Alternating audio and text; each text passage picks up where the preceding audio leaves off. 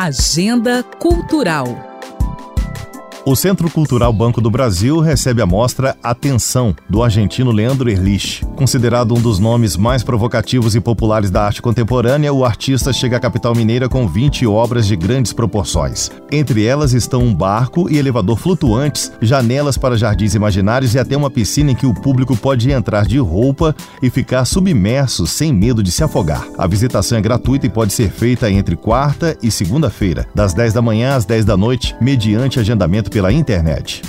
O palco Instituto Unimed BH em Casa apresenta o espetáculo Parabéns, Senhor Presidente em Câncer. A montagem, estrelada por Claudio Hanna e Juliana Knust, transporta a plateia para o ano de 1962 ao narrar o encontro entre Maria Callas e Marilyn Monroe nos bastidores da festa do então presidente dos Estados Unidos, John Kennedy. A apresentação é no próximo dia 23 às 8h30 da noite por meio dos links disponíveis em nosso site alvoradafm.com.br.